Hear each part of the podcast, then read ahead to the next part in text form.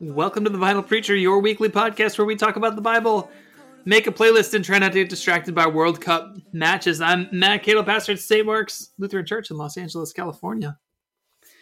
And I'm Zach Parasine, the pastor of Lutheran Campus Ministry at the University of Colorado Boulder. And that job, Matt, one of the things I do professionally, you could say, is I uh, I bake bread for students. We had it's been cold here, Matt. We got two to five inches of snow yesterday. This morning I woke up, it was four degrees outside. That's one, two, three, quattro, uh, as uh, Bono would say, uno, dos, tres, uh, catorce degrees, I guess is what Bono would say. Uh, it was very cold. So we had soup. We had good soup. We had some excellent, a creamy split pea with bacon. It was very good. And do you know what goes great with soup, Matt? Hmm. Uh, some sourdough bread. I hadn't baked in a while. So I did it. I baked some bread. They were beautiful. And do you know what I used? What implement I used that I got for Christmas last year that I used to bake the bread, Matt? What'd you use? I used a little thing I call a freedom oven. Uh, some people call them Dutch ovens, but we've got a date on Saturday morning with the Netherlands in the round of 16. the U.S. of A. does. Uh, as long as Christian Pulisic can can recover from what U.S. soccer is calling a pelvic contusion, uh, I think it's the part of his abdomen, the, the lowest part of the, the abdomen that you can have, the super lower abdomen has been contused uh, down near the pelvic area. As long as he's ready to go, we're going to fire up the freedom oven and bake up a victory come Saturday morning in the round of 16.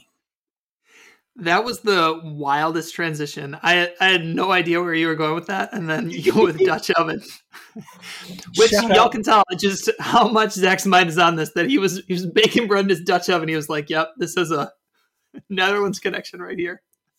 Shout out to uh, friend of the pod, regular listener, alumni of uh, Bread and Belonging in the University of Colorado, soon to be coached by Coach Prime. Uh, Kevin Criley sent that to me uh, earlier this week. So I've stolen and I'm giving attribution. So, Are you Uh, going to use any I- like hollandaise sauce or? Uh... oh, no hollandaise sauce. I did. Uh, I woke up on Saturday morning very anxious when the U.S. was playing England, and I uh, had a breakfast of freedom freedom uh, muffins. I had some freedom muffins. They were very good. Good. Good, good, good. Yeah, I understand the game is at 7 a.m. on Saturday Pacific time. Thankfully, early. I'm on Mountain Time, so 8 a.m. for me, which is Sleep until late. Still. I do kind of like nine o'clock. I think is the perfect time as West Coast sports watchers here. Nine o'clock is the perfect time to watch a sporting event because you don't have to wake up early, but you don't have to live with the anxiety all day either. Like it's over.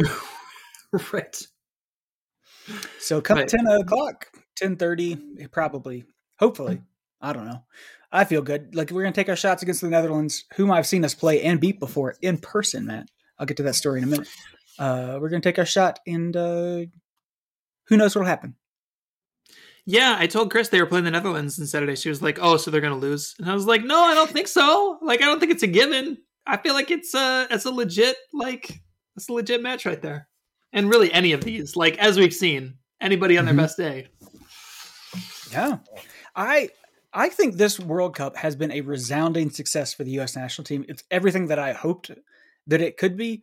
Uh, the results could have been better for sure, right? Like we went into the last game needing to win, having to win, which is not necessarily what you want.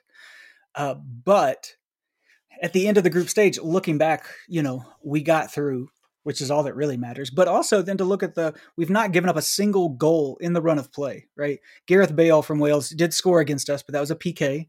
Uh, and we've just played really well, which is wild. And it, and and the thing as a U.S. soccer fan, and especially as a longtime U.S. soccer fan, the thing that always bothers you, the thing that bothers that eats at us the most is the lack of respect that that soccer gets, right? Because we get it abroad for sure, right? Like, oh, we're playing the USA in 2010 when we were drawn into the group with England. The front page of the Sun or whatever it was, the newspaper said uh, "easy" for the group because it said England, Algeria, Slovakia, Yanks, right? Like, and we heard the English hubris, right? And that's we can only hear it from them because they speak English. Everybody else is saying the same things where they don't take it seriously and don't respect us, right?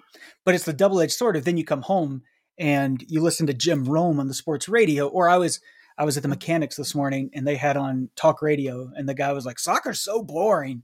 And you're like, I'm trying to fight with respect abroad and at home. This is a two front war that we're never going to win.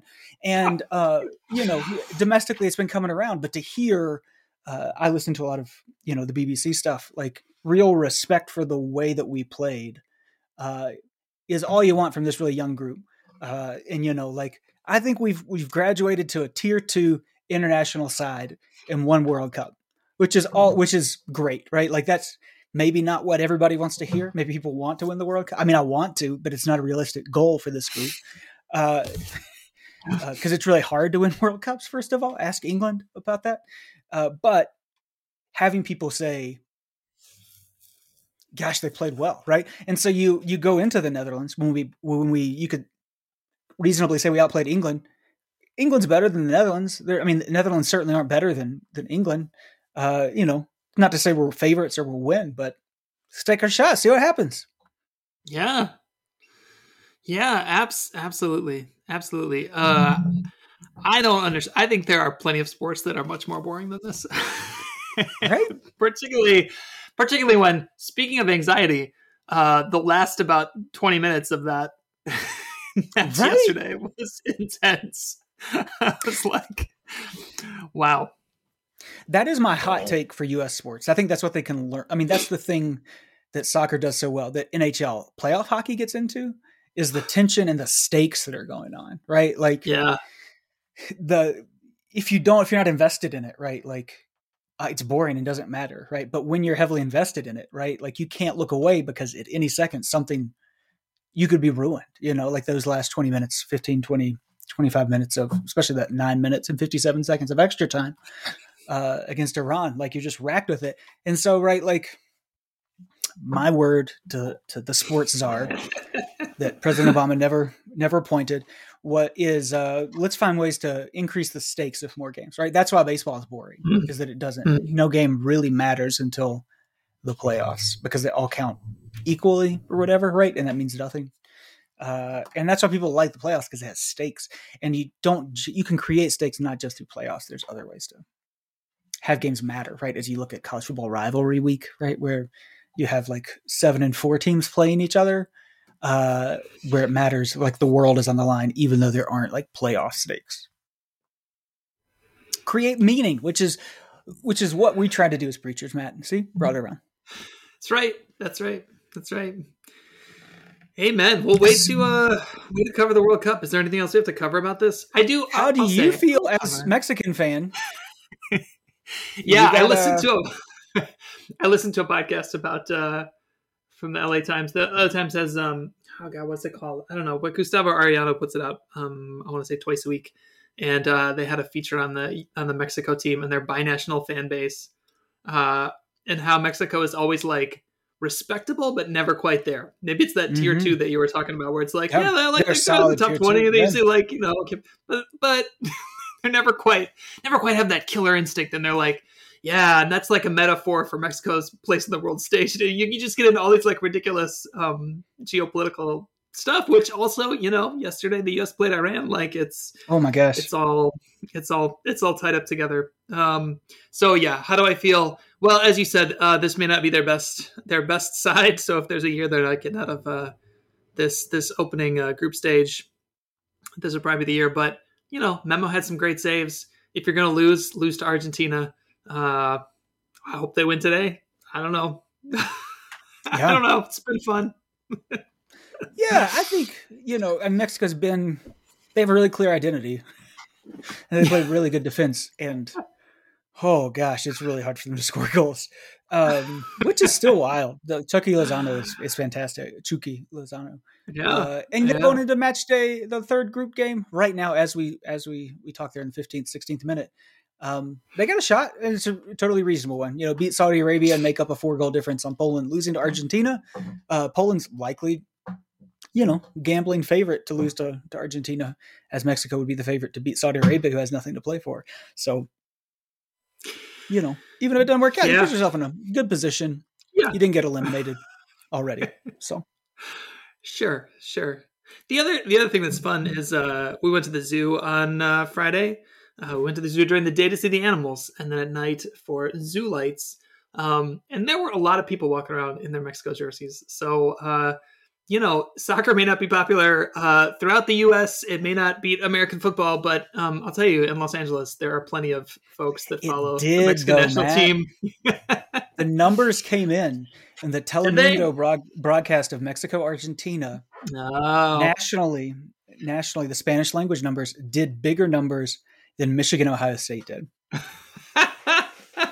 I believe it. I believe it. Chris Yeah. was doing some uh, some last minute Thanksgiving grocery shopping on last Tuesday morning, uh, and she was at the local Mexican supermarket. It was pretty quiet, and she like mentioned to the cashier, she was like, "Yeah, yeah, it'll, it's going to get busy after the game's over." because it is, it's a huge deal. Yeah. So And Mexico's Yeah. a good example of the respect thing, right? Like that that fueled the most heated years of US Mexico rivalry, the Gucci Yewus, like the like Rafa Marquez years, is because the Hmm. US felt like there wasn't and there wasn't, right? Like that's I, that's why I still dislike Ochoa because he was a part of that like had no respect for the US, like for the for American players, right? Like and understandably so, right? Like you've been invested in this on a really deep level for decades and decades and decades, right? And like, you know, the US shows up in 1994 and is like, look at these crazy shirts we got. We're going to be good at this now.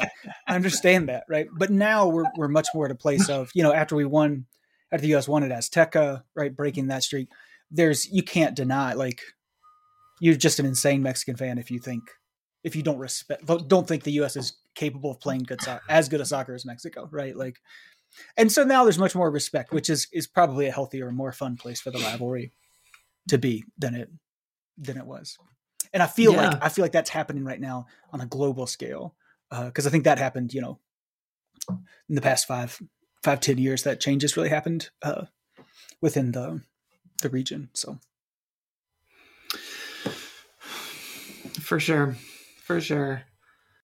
So the last, the last thing I want to say about the World Cup uh, was how like sometimes we talk about uh, Disney magic in my household and whether it's real or not, and whether you should just you know analyze how this capitalist co- company is manipulating you, or if it's just magic.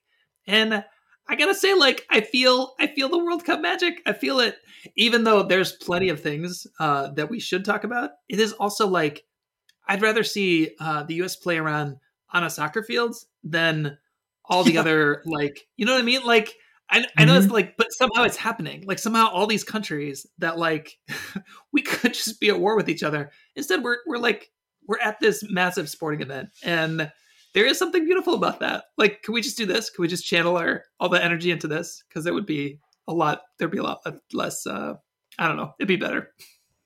yes, I but agree. it's but I but I do feel it. Like it's it's it is kind of amazing that despite all of the like legitimate conflict that we have, that we can be in the same space and then be talking about things, right? Like so. Mhm. um so the horrible things that are happening in iran the protests that are happening like we won't dive deeply into that on this podcast but like the fact that that then gets to be raised as a part of this gathering in qatar is actually Yeah. like really it's it's really amazing and then you talk about qatar like we had this whole conversation uh two weeks ago about whether like it is it moral to even follow the world cup this year and it's like no but like look we're raising all these things then people are talking about there's a spotlight on it and i do think there's something really kind of amazing about that. I, I, I still find it kind of bewildering that an event like this exists. so It is. Yeah. It's kind of like, um, you know, that la- what the the conversation folks had during that last season of Game of Thrones. We were like, will we ever have a have a common conversation as a society again? You know, because everybody was watching Game of Thrones at the same time, and we all like had the thing.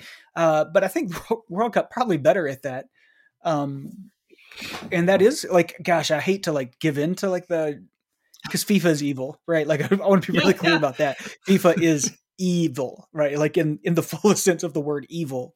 Uh and they but it doesn't mean they're always like wrong when when they're used like the language they use to cover up a lot of their stuff, right? Where like football can bring the world together.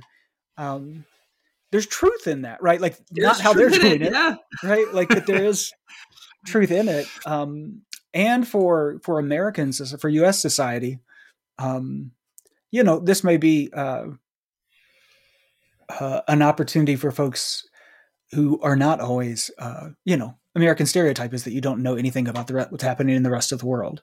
Um, and when that pervasive, like una culture conversation in uh, pervades the U.S. conversation. Right, it brings with it, like you said, the the protest in Iran, um, and uh, the situations in Qatar, and all the other things that are going on in the world. Right, like some of this has bounced back to caused reflection on. Um, it's been interesting to hear media talk about things they regret about covering the 2018 uh, World Cup in Russia because they the sports washing was more effective, right? Like because things weren't as out in the open and stuff, and they they regret some of that. So, um, yeah, we get to have conversations we wouldn't otherwise have, and it, and it, there is a bring the world together kind of element to it. I will reflect on. I was in 2015. I was in Amsterdam that summer. Uh, thanks to St. Aidan's, they sent me to the conference on European, the conference of European University and College Chaplains, something like that uh, which was a blast outside of Amsterdam. Went the week before the conference with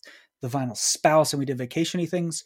And I just assumed there'd be no soccer because there's not soccer in the summer. It was June, and like a week before we left, I looked just out of curiosity. I looked at the U.S. calendar, and they happened to be playing the Netherlands in Amsterdam at Ajax Arena, uh, the Amsterdam Arena, which is this really. There was a time in my life when I was super geeky about uh, stadia, and uh, it was one of the first of like this new generation of soccer stadiums in Europe. That's super cool.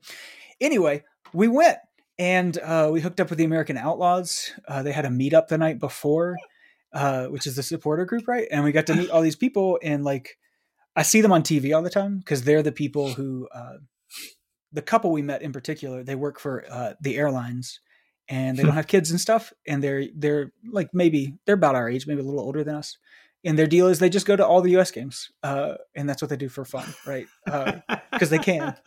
Uh, yeah. And so they were there, and I see them like they're there. I've seen them at Qatar and stuff, right? I follow them on social media now, um, and uh, just a blast. And then, right, like it was super low key because it was just a friendly, and uh, but we they sat us in the away supporter section, which I think is much more for like Ajax games and stuff, right? That it was fenced in and we had the fence around us and stuff. And uh, most importantly, uh, Mr. Bobby Wood, who was playing in Germany at the time, scored a couple of goals for us. And in stop, it was with 10 minutes to go, we were down three to one to the Netherlands, which was a bummer. And uh, we won 4 3 in regulation, Matt. So uh, we're on a, on a hot streak against the Netherlands. So I'm excited. on a hot streak. and I got a cool poster that I'll share at some point, Matt, with you uh, of the game. That Outlaws made a poster and it has the windmill and stuff. It's super cool. Yeah, yeah. No, that's fan. That's fantastic. I think. um actually lost the poster and was so upset about it. I emailed everybody I could find at American Outlaws, and they sent me the PDF for it that I could so I could print it on my own. no way. That's great. That's great. Um, well, I think I think both. I mean, both things can be true, right? Like evil can exist, corruption can exist. Um, we mm-hmm. can talk mm-hmm. about those things and and shine a spotlight on those things, and also uh, a gathering can be beautiful and meaningful and important. Um, and both things can be true. Uh, and hopefully, as Lutherans, like that actually is a part of our theology. Like there is no moral purity. Weird. That doesn't mean that we are off the hook, but it means that we somehow have to engage in a world where both things can be true at the same time.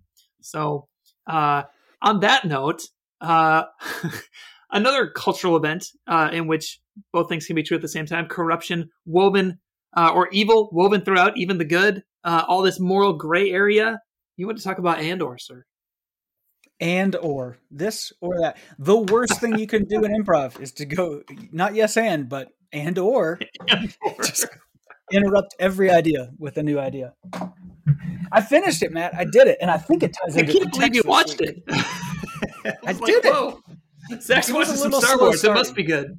It was. I have watched. I watched the Mandalorians. Both of those. I was disappointed in the lack of any sort of Yoda, baby, elder, uh, teenage. It would have been way more fun if his adolescent Yoda was in this one, and uh, it was just real annoying. Like just pissed off the whole time. Yeah, like um, like Groot. It'll be teenage Groot. Yep. that would have been been better. Um, but you, I saw Matt. I saw. Uh, I really and yesterday I watched the finale. Uh, I saw mixed reviews on the internet of the finale, but I saw you had a strong positive review on the finale. Spoilers yeah. incoming here, Matt. Uh, what's your what's your hot take on the finale? I have hot takes on on reviews. I, am getting annoyed at my uh, my two hour podcast uh, covering a TV show. Uh, I, I just anyway. Uh, yeah, no, my my I just I thought it was fantastic. My review of the finale. I mean, there was a funeral scene. Zach, there was a funeral scene with uh, there was a funeral music it's and good. people coming there for a processional. And then apparently the tradition on this planet is for the deceased to give their own eulogy, which is just yeah.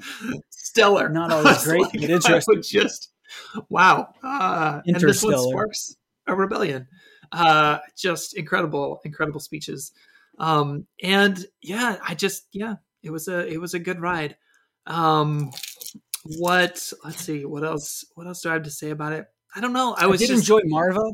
Uh, she is yeah. an actress from uh, Killing Eve, where she had, she had. A, mm-hmm. I thought she was great in Killing Eve. We were disappointed when she died, uh, when Maarva dies, uh, and you're like, oh, she just like disappears. That's a bummer. But then she comes back and gives the eulogy and stirs things up. So that was, yeah. A, I thought that I appreciated that. She's in uh she's in the Harry Potter series. She's the she's the Dursley mom. Mm. That's where I know her from. I, I'm starting to think. I know I don't want to jump to too many conclusions as we look to season two. I'm starting to think that Dedra might not be a good guy. yeah, possibly, possibly. Who knows?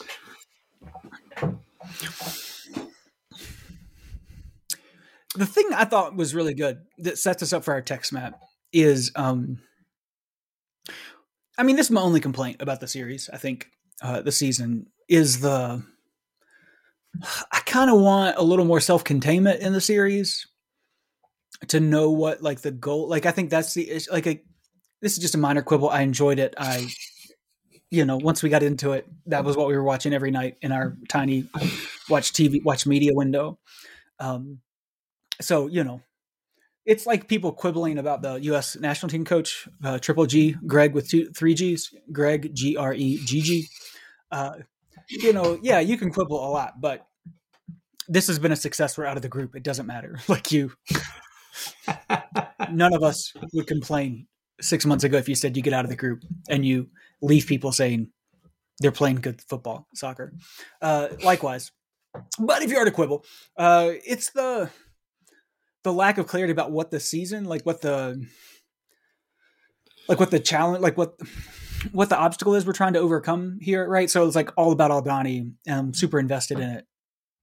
And then that kind of happens, and then the second half of the season doesn't.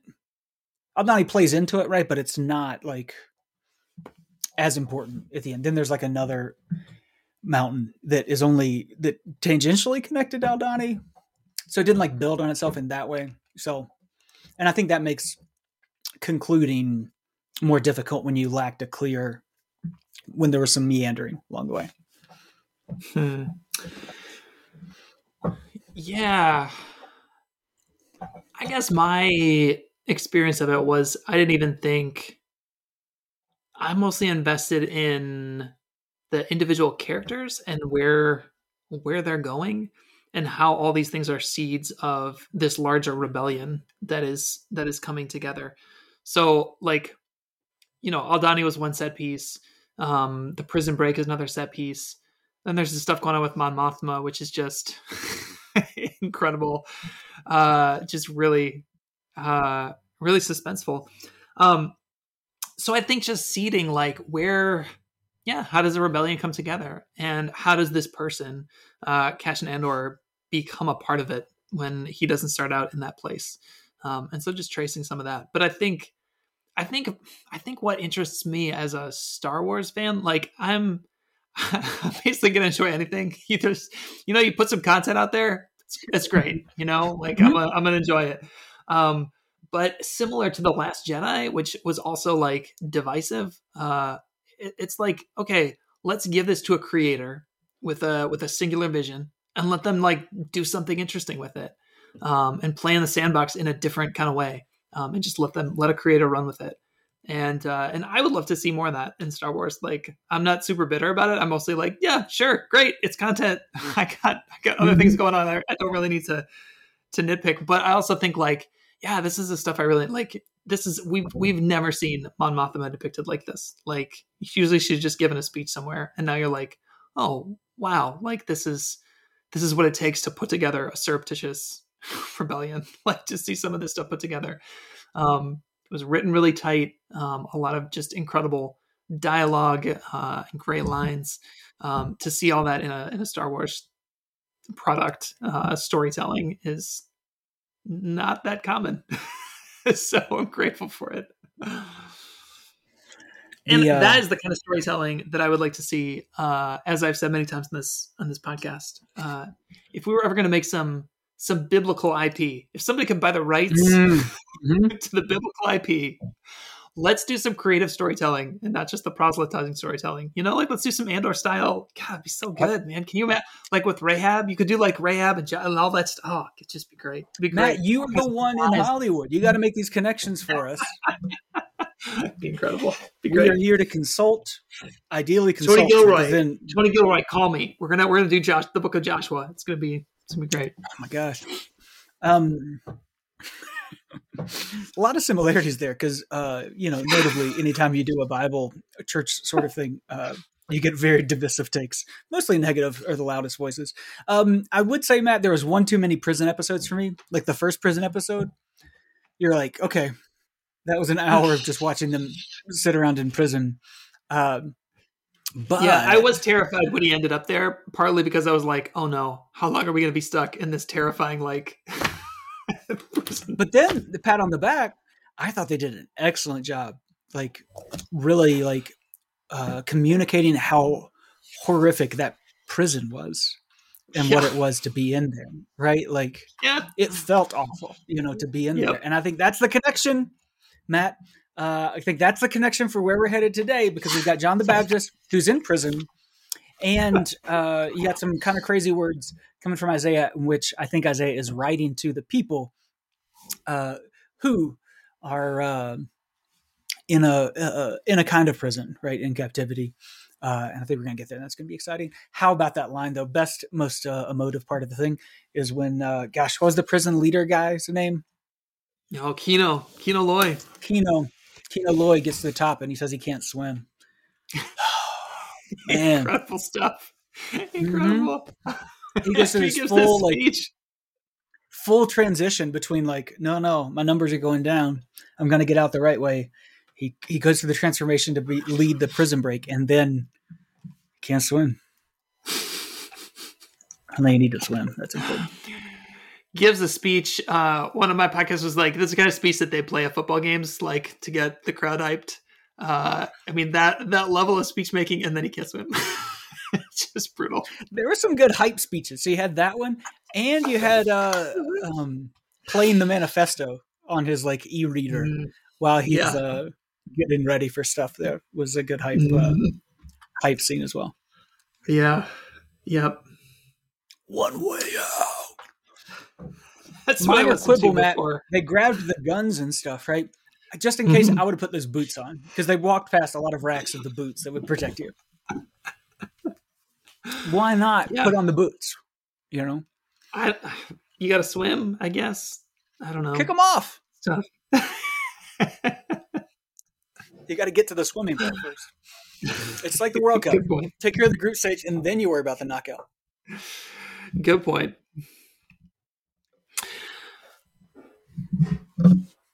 Well, you made a transition to the texts. I guess we got to talk Speaking about of prison, it's Gaudete Sunday. Joy. Sunday. Bring out your pink that you can wear twice a year. Mhm. Our guy Irwin breaking it out for sure this week. Mhm. Yep. Isaiah 35 is our Old Testament text, uh, and it's like it's got some classic Advent imagery. The wilderness and the dry land shall be glad; the desert shall rejoice and blossom like the crocus. It shall blossom abundantly and rejoice with joy and singing. The glory of Lebanon shall be given to it, the majesty of Carmel and Sharon. They shall see the glory of the Lord, the majesty of our God. Strengthen the weak hands and make firm the feeble knees. Say to those who have a fearful heart, Be strong, do not fear. Here is your God. He will come with vengeance, with terrible recompense. He will come and save you. Then the eyes of the blind shall be opened, and the ears of the deaf unstopped. Then the lame shall leap like a deer, and the tongue of the speechless sing for joy. For waters shall break forth in the wilderness, and streams in the desert. The burning sand shall become a pool, and the thirsty ground springs of water. The haunt of jackals shall become a swamp. The grass shall become reeds and rushes. A highway shall be there, and it shall be called the Holy Way. The unclean shall not travel on it, but it shall be for God's people. No traveler, not even fools, shall go astray. No lion shall be there, nor shall any ravenous beast come upon it. They shall not be found there, but the redeemed shall walk there. And the ransomed of the Lord shall return and come to Zion with singing. Everlasting joy shall be upon their heads. They shall obtain joy and gladness, and sorrow and sighing shall flee away. Word of God, word of life. Thanks be to God. There is a so there's a lot to like here, right? Tons of imagery, some familiar stuff. Uh, the wilderness becoming glad, the desert rejoicing and blooming, like the the crocus, which maybe I don't know what a crocus is, but uh, I mean I understand it's a flower. I'm not sure what it looks like. Um, feel free to substitute a more familiar flower there. Uh, rejoicing and singing. Weak hands are made strong, and the eyes of the blind are open, and the ears are unstopped.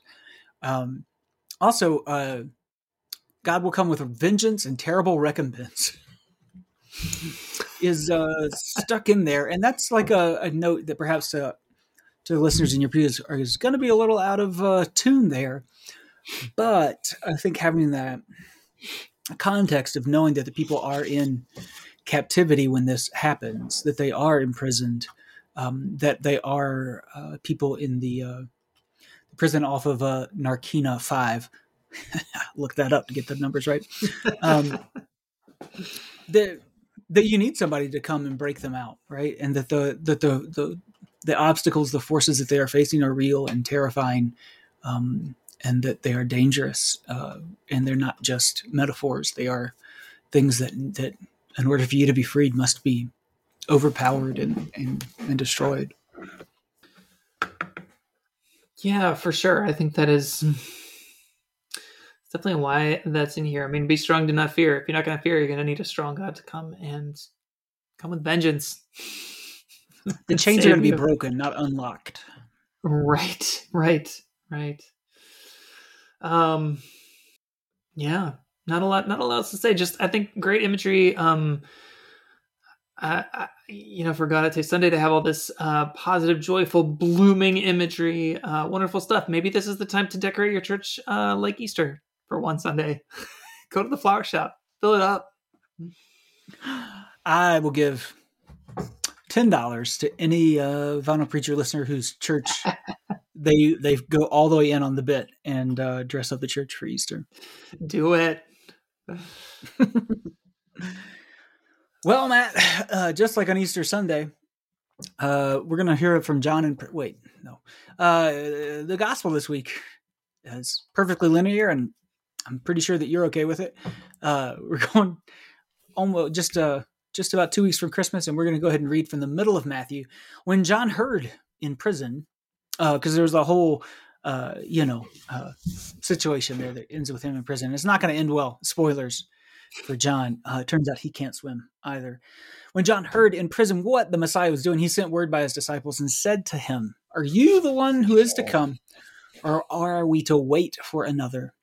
And Jesus answered them, Go and tell John what you hear and see the blind receive their sight, the lame walk, the lepers are cleansed, the deaf hear, the dead are raised, and the poor have good news brought to them. And blessed is anyone who takes no offense at me. And as they went away, Jesus began to speak to the crowds about John. What did you go out to the wilderness to look at? A reed shaken by the wind? What then did you go out to see? Someone dressed in soft robes? Look, those who wear soft rose, robes are in royal palaces. Whew. There's your Andor scene. What then did you go out to see? A prophet? Yes, I tell you, I'm more than a prophet. This is the one about whom it is written, See, I am sending my messenger ahead of you, who will prepare your way before you. And truly, I tell you, among those born of women, no one has gained greater, has arisen greater than John the Baptist. And yet, the least in the kingdom of heaven is greater than he. The good news of Jesus. Praise to you, O Christ. It's a good one. Well, I know you don't like the, the chronology of the readings here, um, but it is this really good already and not yetness of it that John is imprisoned, mm-hmm. uh, and yet The blind are receiving sight, the lame walk, the lepers are cleansed. The work is happening. The flowers are blooming in the desert. Um, and so, as uh, Matt, you seek to pull us into that Andor uh, space, I think this reading uh, pushes us on down the road there. Amen. I'm here for it. I'm here for it. After after our discussion uh, last week, Zach, about how we have moved on from our need for Advent to be distinct from Christmas. Yeah. Just let all the Christmas in. Just open the door, let it all in. Well, then I was at a worship planning meeting last night, and somebody said, "What are we going to sing Christmas songs?" And I had it up to here, Zach. I'm back in Advent, only Advent. I almost, I almost responded. I well, I actually did say, uh, "Well, December 25th uh, is when we can start," and then, um, you know, I try to be more nuanced. Uh, but, but I'm back in, Zach. Advent. Uh, I love this line uh, from Jesus. What did you go out in the wilderness to look at? What do you, what do you think this is about? What do you think this season is about? Anyway, you know, like what do you think you this want, revolution is about? if you right that whole second half Christmas, of the season where they're like, "This is a revolution," you know, like this. Yeah, if you want I Christmas in November, this is what it's going to be like. You you can go up to the Grove, uh, to Rick Caruso's uh, Fantasyland up there, and you can enjoy your Christmas. But here, here, Zach, we're doing we're doing Advent. That's Luthen is your uh, John the Baptist here, right? I'm not going to see the sunrise. That it's true. It is a very it is a very Luthen Advent. Uh, How about no, the, no. the difficult yeah. reality of the world there? How difficult it is for a preacher to uh, to let go of the Adventian uh, reflex, to say one thing and do another. yeah, yeah. I do think it's. Uh, I mean, with um, with gratitude to my to my music team, uh, who in challenging me forced me to clarify what my thinking actually is and what our approach actually is and what we are actually doing uh, in this season. Uh, not totally inconsistent. I do think you can let a little bit of Christmas light in, but there is there is this element of uh, you know th- this sense of Jesus saying like, "What did you go out in the wilderness to look at?" Like there is an expectation um, and an expectation being upended that I think we we do need to somehow attend to in Advent, whether you use this text or another one there's something unexpected that's going to happen at Christmas. And so, if this text can help you um, begin to prepare your listeners for that somehow, it's like, I mean, it's it's like to, to bring us back to Andor, to do these kind of prequel stories where you know where it's going, you know the Death mm-hmm. Star is going to get blown up, uh, and this guy's going to help do it, so you know where this this story is going. Just like we know is that we're going to get to the Christmas, just like you know we're going to really get to the Christmas know. story. just like you know, we're gonna get just like you know, we're gonna get to the Christmas story. How do you put any kind of tension into this? Um, but I, I think I think that's it. I think there's some way to like how do you create tension to go all the way back to the World Cup? How do you create meaning even in these moments where we think we know where this story is going? How do we make it surprising again? And I think that a text like this, where Jesus asks these kind of questions, helps to make it surprising again and gives us some tools to use to make it surprising again. He was in Rogue One. I know. That's the. I, I, really didn't know this. Rogue One is the same same creators as Andor. It's have you seen Hannah it? Hannah and I spent the whole series being like, "What's the time frame for this?" I don't know. I don't know what this is. After I got I burned on the rings of uh, Elden or whatever it was, uh, I'm not not not, not trying not to walk into any spoilers. Oh wow, wow! I learned so much on this podcast. Yeah, yeah, that's what that's what that's what folks come here for. Yeah. oh, I mean, they've all got John the Baptist energy, I guess. You know, Cassian is imprisoned, so. Mm-hmm.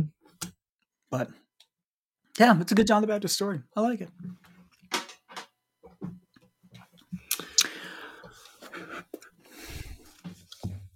Well, what are we listening to? I, uh, you know, a thing to be wary of here as uh, I have a disclaimer at the beginning of my playlist, Matt, because I went with prison songs because there are a lot of good songs about prison, mm-hmm. jail, because that is uh, fertile soil. Uh, but you know, obviously, if you're preaching about prison stuff, uh, I mean, that's the thing that that Andor does really well. In like, you know, you felt the injustice of of Cassian uh, Keef, whose name I really enjoyed his uh, his alias when Keef uh, is sentenced to, I mean, essentially death. It turns out, right, uh, without a trial of any consequence. Um, you know, I mean, it's it does that perfect sci-fi thing of revealing the ridiculousness of the prison industrial complex, right? Um, so feel free to look that up this week. Uh, but there are some good prison songs that I'm going with a Warren Zevon song called Prison Grove that uh, some folks like The Boss, Bruce Springsteen does backing vocals on it. Uh, and it really? is a song recorded just before Warren's uh, death from mesothelioma. Um, and so uh, it's kind of from this perspective of someone with uh, a death sentence that will not be commuted. Um, so, not a joyful song, uh, but a song uh, that takes you into the prison for sure. Uh, then I'm going to go One Love by Nas off of the Illmatic, uh, which is a letter to a friend in prison that is a good one. It was a hit off of that album. And finally, a new song for me off of Rocky Mountain High that came out in 1972 uh, your friend and mine, friend of the podcast, John Denver, has a song called "Prisoners." Uh, it's about uh, being a prison POW.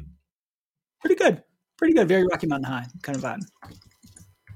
Nice, nice. I'll steal your prison idea uh, and put on Folsom Prison Blues by Johnny Cash. Uh, Stone Cold classic. Uh, the lines from Isaiah about the blooming in the desert make me think of U2's mm-hmm. "Beautiful Day," which starts out "The heart is a bloom." Uh, I have I have I broken down Bono uh, solo solo tour yet? I don't I don't know if I have. We got. I don't think so. Uh, and then uh, since we got this more preparing imagery, get ready by the Temptations. That's what. I got. Mm. That's a good one, Matt. I like that Temptations number. Well, it's been real. It's been real. Uh, Andorian